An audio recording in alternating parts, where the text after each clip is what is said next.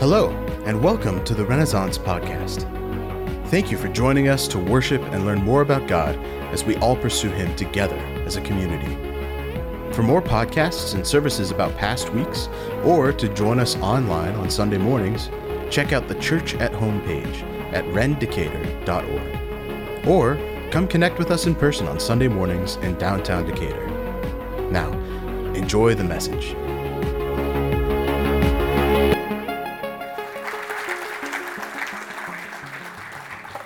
Good morning, everyone. How are you? Well, uh, worship was so good this morning. Yes, yes, yes, yes, yes. Jesus is worthy of worship. Yes, yes.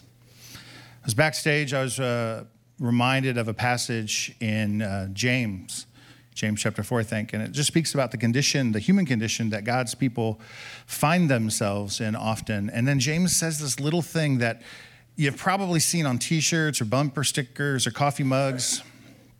Says something like um, that people have not because they've not asked or asked not, if you know King James Version. And um, it's running around in my spirit today because I think there are so many things, issues of life, conditions, compartments of our life that we're stressing through, working through, and, and I believe God has the answer for most of that, if not all of it. Yes? Yes. And um, sometimes we just don't ask God to do something. So I, just so you know, this morning at 8 o'clock, I meet every Sunday morning at 8 o'clock for prayer in this little prayer room. Um, I'll tell you right now, you are invited to join me. If anybody wants to come up here at 8 o'clock in the morning, there's a group of guys that meet in there. If anyone wants to join us, eight, we pray at 8 o'clock. And this morning I prayed for something that I've never prayed for before. I say never, but um, I'm not going to tell you what it is. Because you all want to know and you're nosy. That's I prayed that you wouldn't be so nosy is really what I prayed. No, but I was I was praying for something I don't normally pray for. And um, I'm believing God's going to do it because God is amazing, yeah? Amen. All right, well, my name is Jeff. I'm one of the leaders. Let's get started. So, next week we celebrate Christmas. Yes and amen. Are you ready? Ready? Ready or not? Here we go. All of the decorations will hopefully be appreciated, and the din of chatter from our guests are going to fill our living rooms and our kitchens, and our mouths are going to fill with words that we only use this time of year. Words like mistletoe or Yule log, right? Who says that in Jan- or January or July? Nobody. And, and we're going to, some of you are going to brave uh, yourself by drinking the grossest drink imaginable, something called eggnog. Seriously, at what other time of the year do you ever think of drinking uh, something called a nog? we never we never hear happy birthday drink your nog and blow out your candles. Or wow those fireworks were amazing. Is there any nog left? Some of our traditions are just strange aren't they? We hang stockings by the fireplace. Sure that probably made sense two centuries ago when wet socks from the day's work had to be dried out to be worn the next day. But what possessed us to start putting gifts in them every year at Christmas time in my stocking, I got Lifesaver candies. It's a thing my mom and dad did for me, and I loved it. But um, think about it nothing says Merry Christmas more than eating treats out of symbolic, sweaty undergarments. I don't know why we do what we do. And honestly, an, another strange tradition uh, we have is actually celebrating the birth of Jesus on December 25th.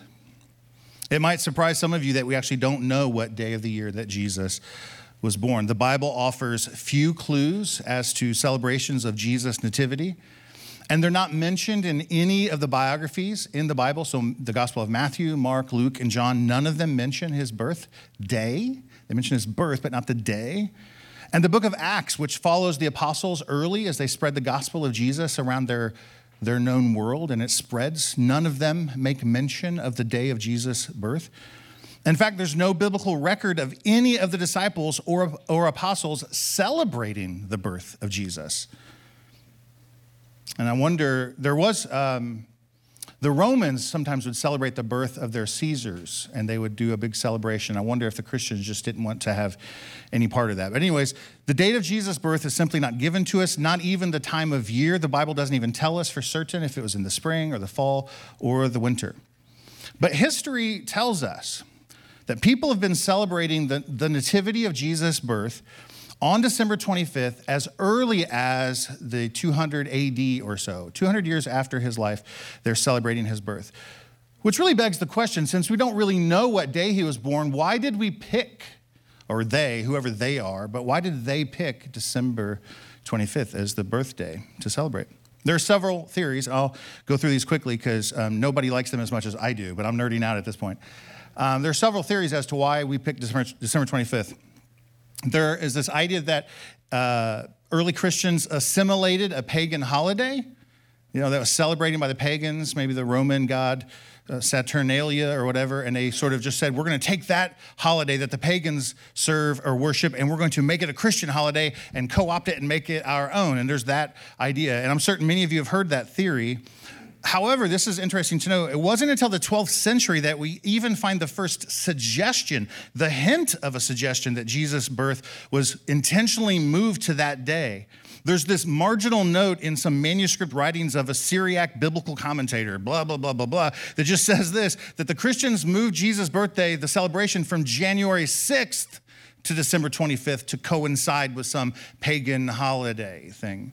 And then the 18th and 19th century, the Bible scholars, sort of spurred on by this idea, they latched onto this and they began to claim that early Christians, because they didn't know when he was born, they just moved that date to coincide with the pagan uh, winter solstice festivals for their own purposes, claiming it as time for the Messiah's birth, blah, blah, blah, blah, blah, blah, blah. However, if you look into this, today most scholars do not believe that, that this line of reasoning is in fact true. And partly, I think, is because why would Christians who really loathe the pagan Romans, why would they want anything of theirs? why would they take theirs and why they, want, they don't have to change the Christianity, right, to, to, to fit their religions or whatever. So it just doesn't make sense. And most scholars don't believe it to be true. There's another uh, theory, and I ran across this one this week. I'd never heard this before. So this is new to me, might be new to you, but it's this idea that there's from nine months from conception is this idea. The theory is based on the death of Jesus. My Siri is talking to me. Shush. Um, this theory is based on the death of Jesus, which many uh, ancient biblical scholars believe Jesus was crucified on March 25th.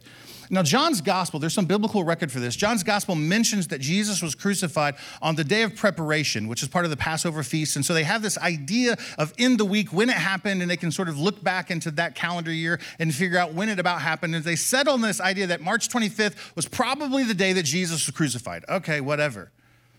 And then there's this other ancient idea that they believe that prophets of God were all also um, conceived on the day that they died. It's a weird thought, but it's this thought that they have. And so they assume that since Jesus uh, was crucified on March 25th, then he was also conceived on March 25th by the Holy Spirit, right through the power of the Holy Spirit to little Mary. And then if you just um, add up nine months from March 25th for nine months, April, May, June, July, you guessed it, it lands on what? December 25th. So there's some idea that maybe that's the reason we celebrate. Another theory is that the date was chosen as December 25th because it was right around um, the winter solstice, which is the day with the shortest amount of daylight, which is coming up next week. Are you excited? Silence. Um, uh, I honestly, I look forward to the winter solstice every year because after that, the days start getting longer. Say amen. Dude, we live in Illinois. It's not even that bad. how, how weak are we? I'm just saying. I talked to somebody who lives in Florida for school, and she was bemoaning that it's so cold here. And I'm like, shut up. I'm like, you grew up here. This is not bad. Anyways, there's a theory that Jesus' uh, death was celebrated on March or December 25th because it was around the winter solstice. Um, and there's a strong belief that um, they chose that day because when Jesus, who is considered the light of the world, they, they wanted to pick the darkest day that they would be experiencing around the winter solstice, the shortest daylight. And so they, they begin to celebrate that. Pastor Josh Porter agrees with this theory and writes this that we all celebrate the coming of Jesus when, quote, the world is darkest and most cold, when things stop growing, when animals hide themselves away, when all the flowers die, and when the trees become skeletal, when everything is dormant and waiting. Jesus, we celebrate his birth. And to him and many others who like this idea, we just say this that Jesus is said to have brought the good news and the hope to the world when the world needed it most. And honestly, I like this theory the most because each one of us experience this contrast every holiday season. Some of us count down the days with anticipation, looking forward to the day of Christmas, and others dread the day when all the stores and the restaurants are closed and they have to endure it all alone or with loathsome family members. We have to reconcile celebrating this season of joy and peace while we privately wonder how we're going to afford rent and basic essential um, essentials due to inflation. Like there's just this contrast that we live in. Like uh, the, the prophet Clark Griswold, we really anticipated.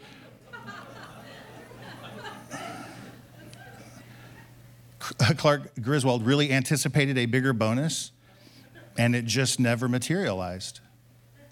And so, so many of us are dragging the remains of our existence from 2023 towards Christmas t- to presumably, presu- presumably celebrate the birth of Christ, our Savior, and yet we can barely get out of bed. We're so depressed because life is so hard.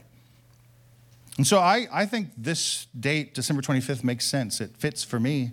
I'm a melancholy individual by nature, so it's great to be reminded that Jeff, things are going to get better presents or no presents, and I wear a size 11 vans.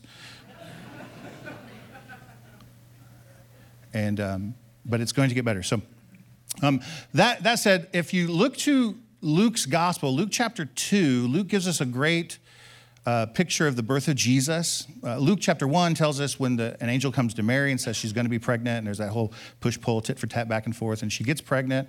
But in Luke chapter 2, we actually see the birth narrative of Jesus here. And in verses 8, 9, and 10, we see an angel who's not named, by the way. It could be Gabriel, we don't know, but an angel comes at night into a field to some people. Let me read here Luke chapter 2, verse 8. It says this In the same region, there were shepherds out in a field, keeping watch over their flock, their sheep or goats or whatever, at night. And an angel of the Lord appeared to them.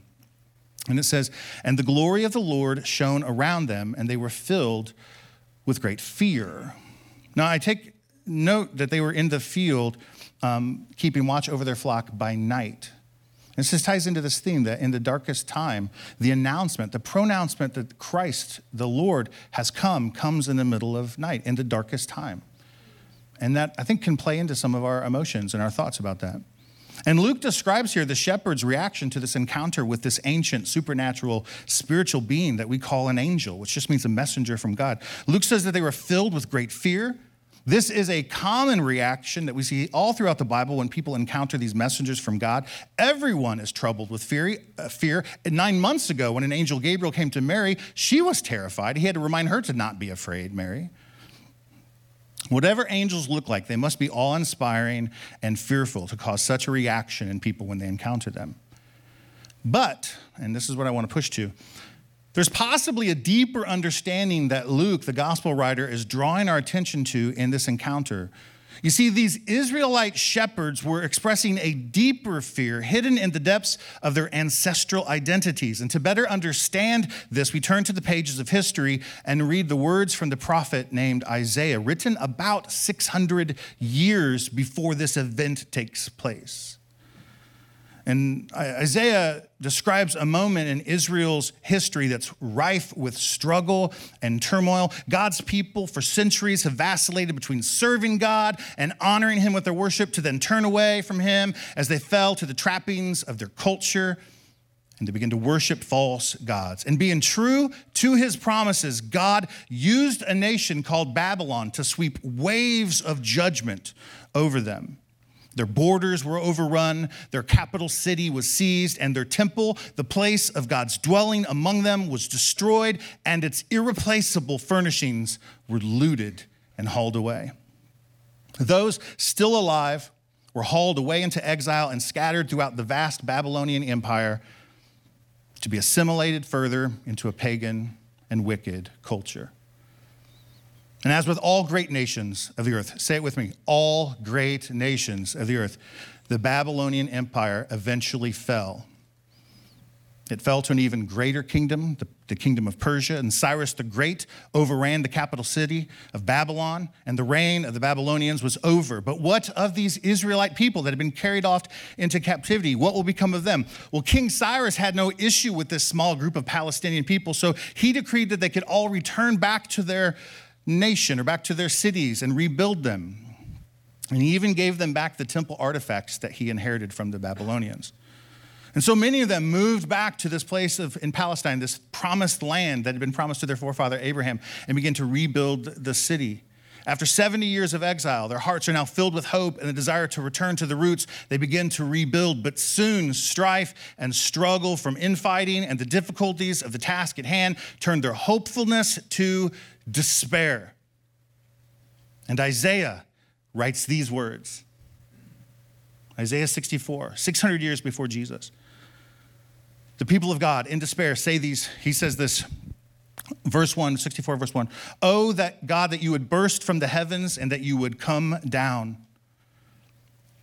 And how the mountains would quake in your presence as fire causes wood to burn and water to boil. Your coming would make the nations tremble. Then your enemies would learn the reason for your fame. And when you came down long ago, you did awesome deeds beyond our highest expectations. Oh, how the mountains quaked when you came before. For since the world began, no ear has heard and no eye has seen a God like you, the one who works for those who wait for him. So, first, in this prophecy from Isaiah, we see the people declaring the greatness of God. If, if he were only to rend back the curtain of heaven and come down, the very mountains would shiver.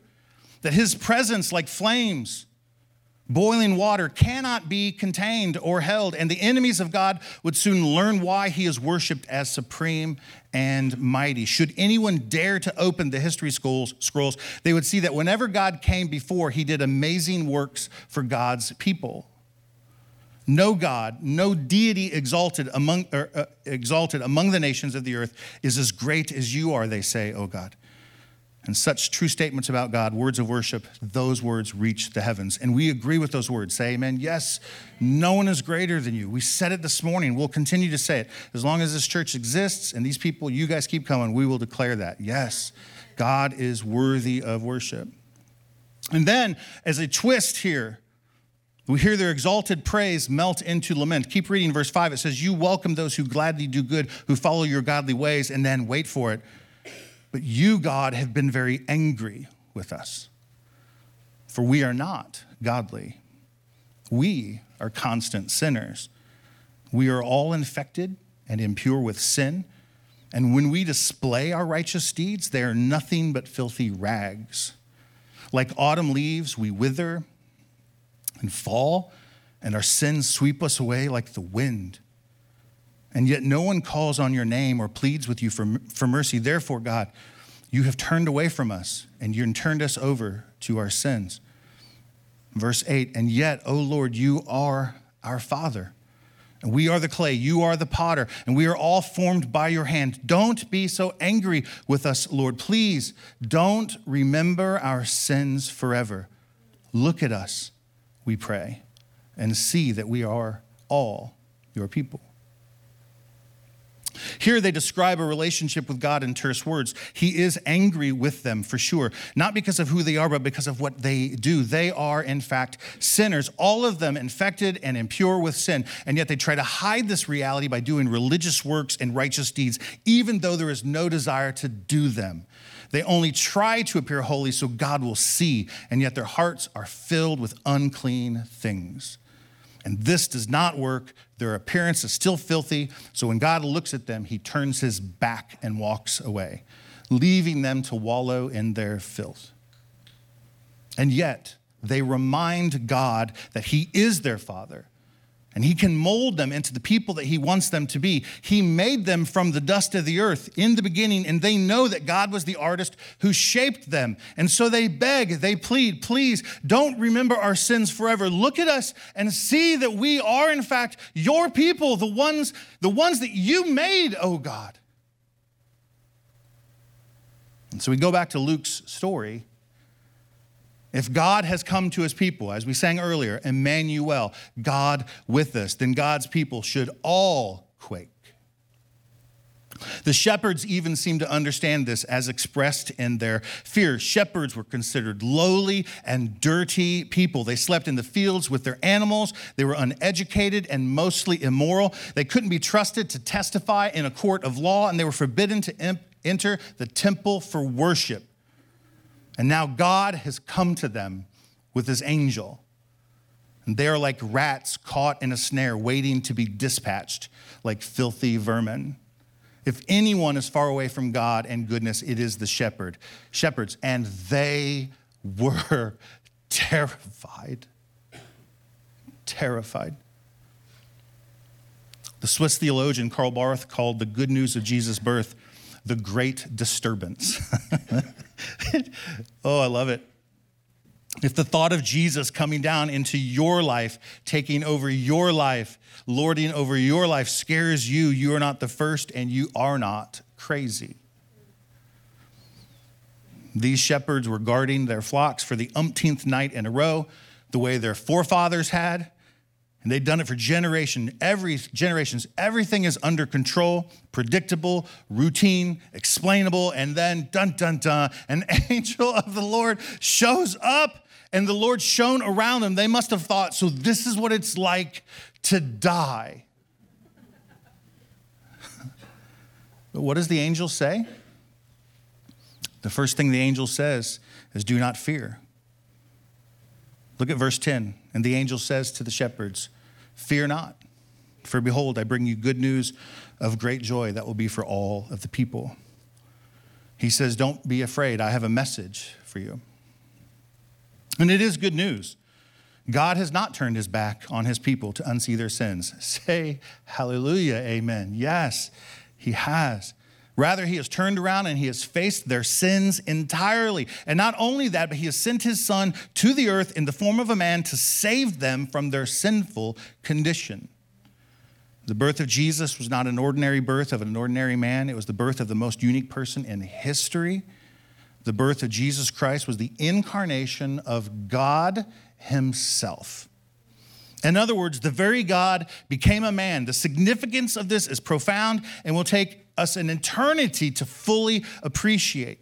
The conception and the birth of Jesus Christ was the mingling of God with humanity.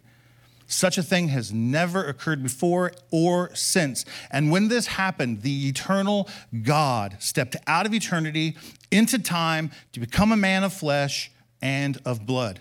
Jesus Christ was indeed a genuine man, but at the same time, he was God. He is both fully God and he is both fully man. And this is good news for us. And this is good news for us because of what it means for us.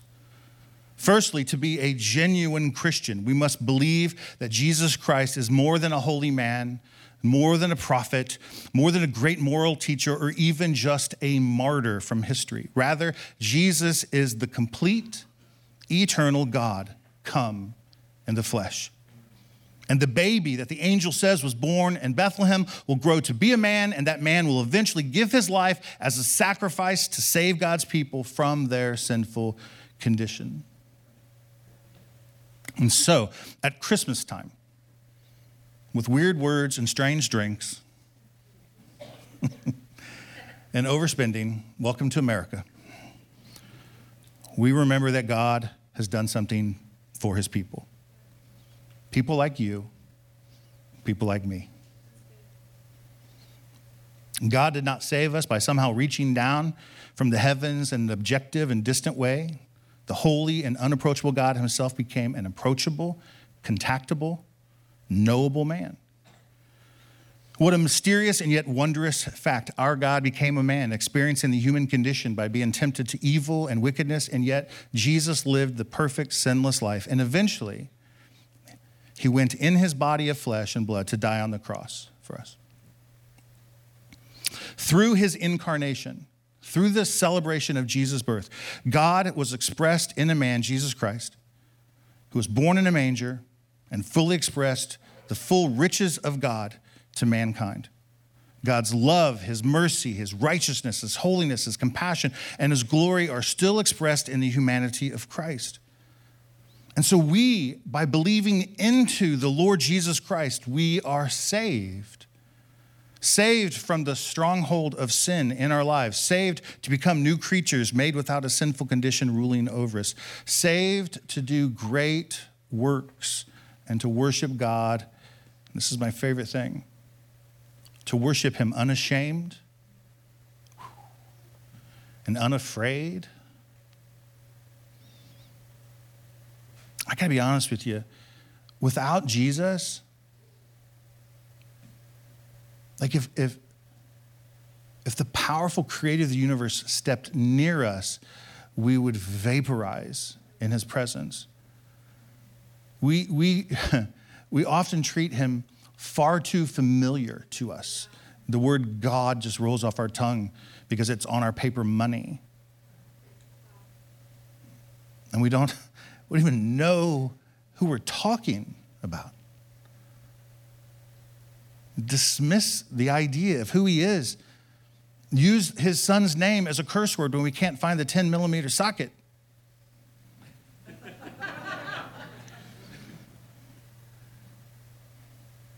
He's more than that. And the angel says to be, to be not afraid, that God has not come to kill you, but to save you. He's come to save you. And this is good news and should bring great joy. So if you guys would just for a moment, just smile. Tell your faces that you're in a good mood. Because I can't see it from here. it's awesome. It's Christmas. And he says this good news of great joy is for, for who? Is for all the people. And the angel pointedly notes that this announcement is for all the people. God here seems to be highlighting the fact, that fact by speaking first to common shepherds, right? He doesn't come to kings first, he doesn't go to the scholars first, the Jewish leaders, doesn't go to the temple priests, he goes to these lowly shepherds out in the field. And those of the world that um, those people in the world that, that the world seems to value least are often those whom God speaks to first. Oh, that's so good. There's a passage in the Bible that talks about God using um, the weak things to confound the wise. And it's like God does this stuff backwards sometimes. So, anyways, in eight days from this moment, Jesus is going to go to the temple. He'll be circumcised and he'll be presented to a prophet named Simeon. You can read about this later in Luke.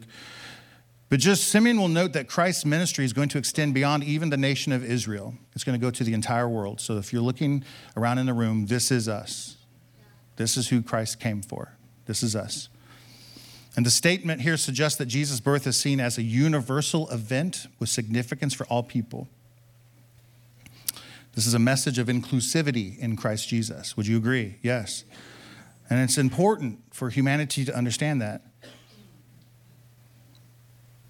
The message of Jesus is intended for everyone. It transcends boundaries and it offers, rather, a spiritual and a moral impact on a global scale. So, after Jesus' death and resurrection, this good news or gospel message of Jesus and his sacrifice, it travels outside the nation of, uh, nation of Israel into other parts of the world. It sweeps through Asia Minor, makes its way into Europe through Greece and Macedonia, and during North Africa through Egypt, and even during the Renaissance, as it sweeps across Europe, it crosses a, a little ocean we like to call the Atlantic. It makes its way into a new world called America that this message started on this night when the angels came and declared that unto you today a child has been born Jesus, who is Christ the Lord. We asked in the video if you could give the world one gift, what would it be? Um, honestly, I think Freud would love that question because um, it probably tells a lot about a person. When uh, Josh uh, responded, I'd like to have a superpower, I'm like, yeah, I bet Freud would have something to say about that. um, if you could have a superpower, what would it be? My, I guess I would choose invisibility as an introvert. Standing right here makes me very uncomfortable. I would love to be invisible, and um, maybe some of you would too. But if you could give the gift one world, what would it be? It tells a lot about a person when they answer what matters to them most. And when we look, when we look to the gift that God gave, it tells us a lot about Him too. Like if you can imagine Preston booking across the street and throwing a microphone in God's face. If you could give the if you give the world one thing, what would it be? Like, and this is the answer. It is his son Jesus. Because it is everything they could possibly ever need.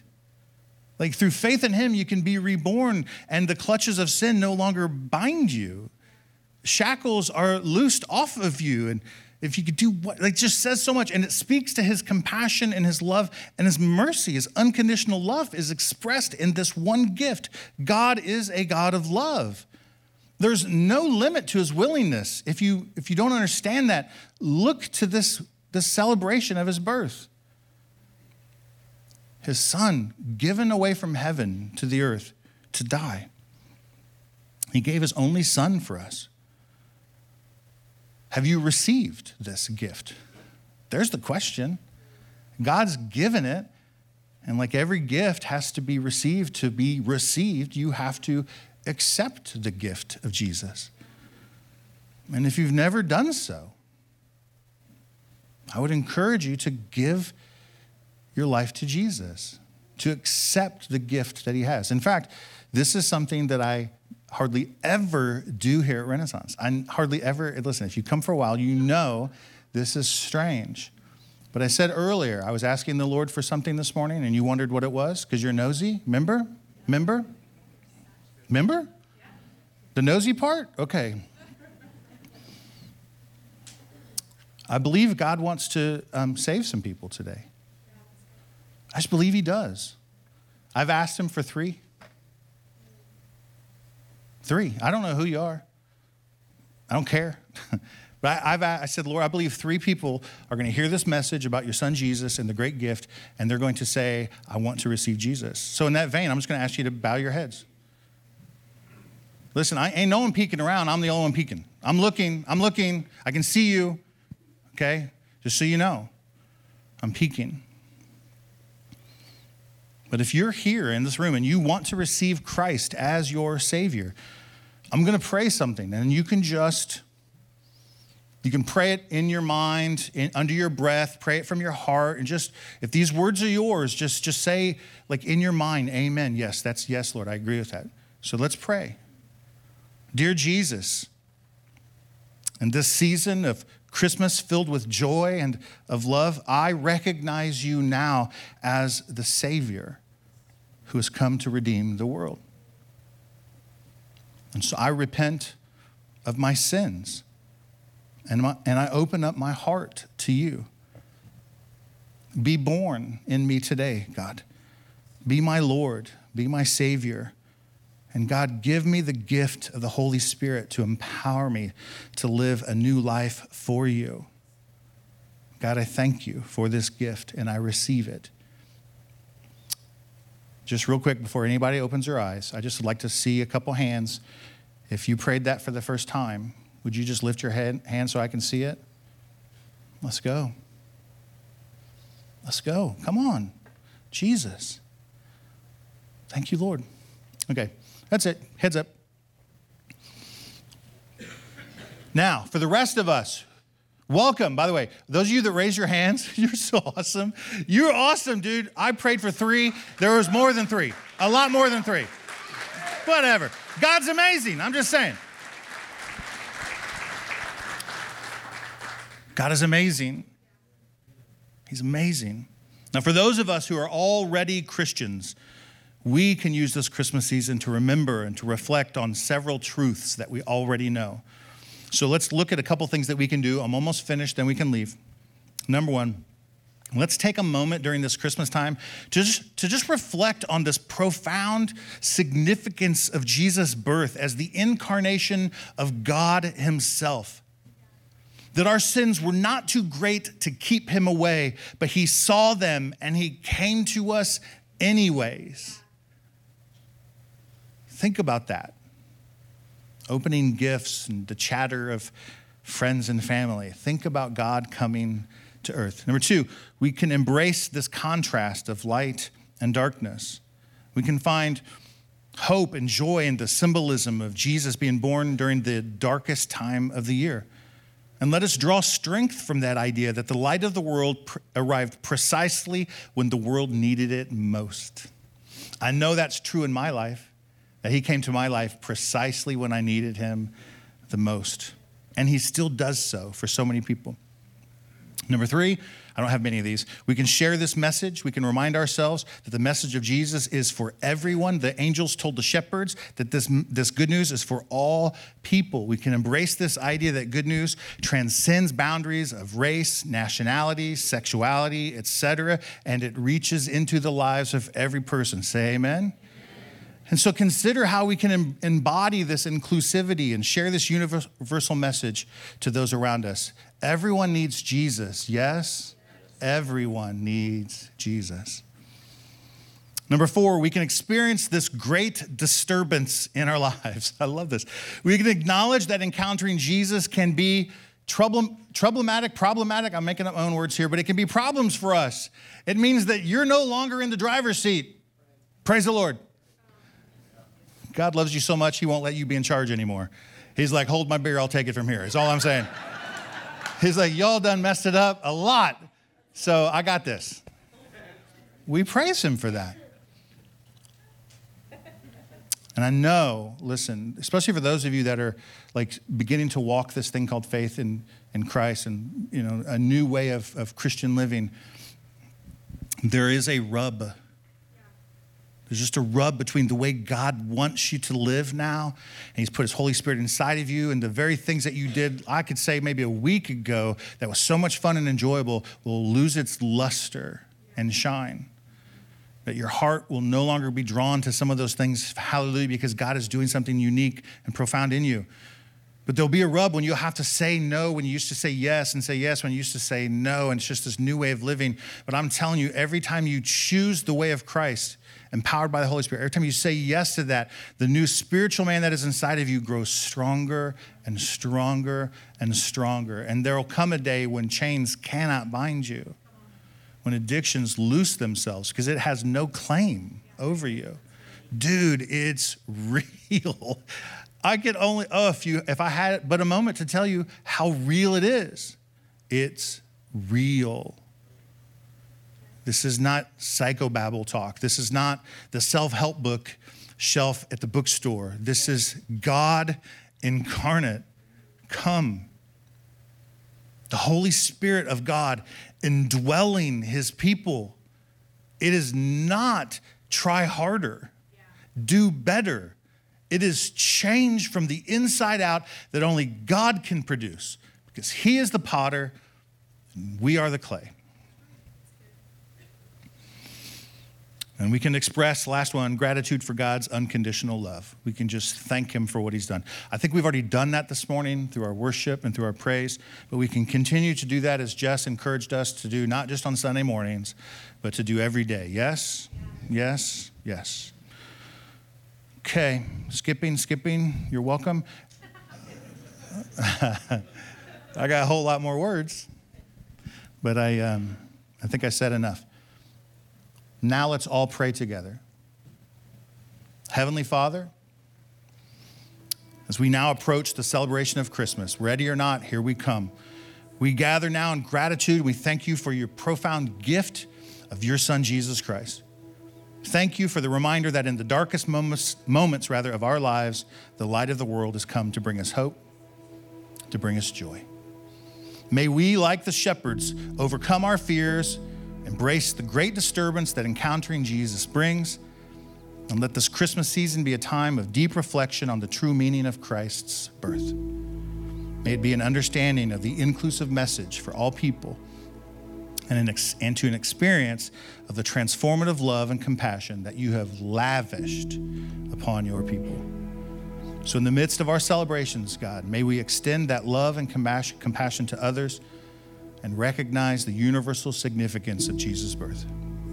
Help us, God, to be agents of peace and also to be bearers of your unconditional love to those around us. As we exchange gifts, God, and we share in the joy of the season, let our hearts overflow with gratitude because of your indescribable and wonderful gift, Jesus. And it's in His name we pray. And everybody says, Amen. Amen.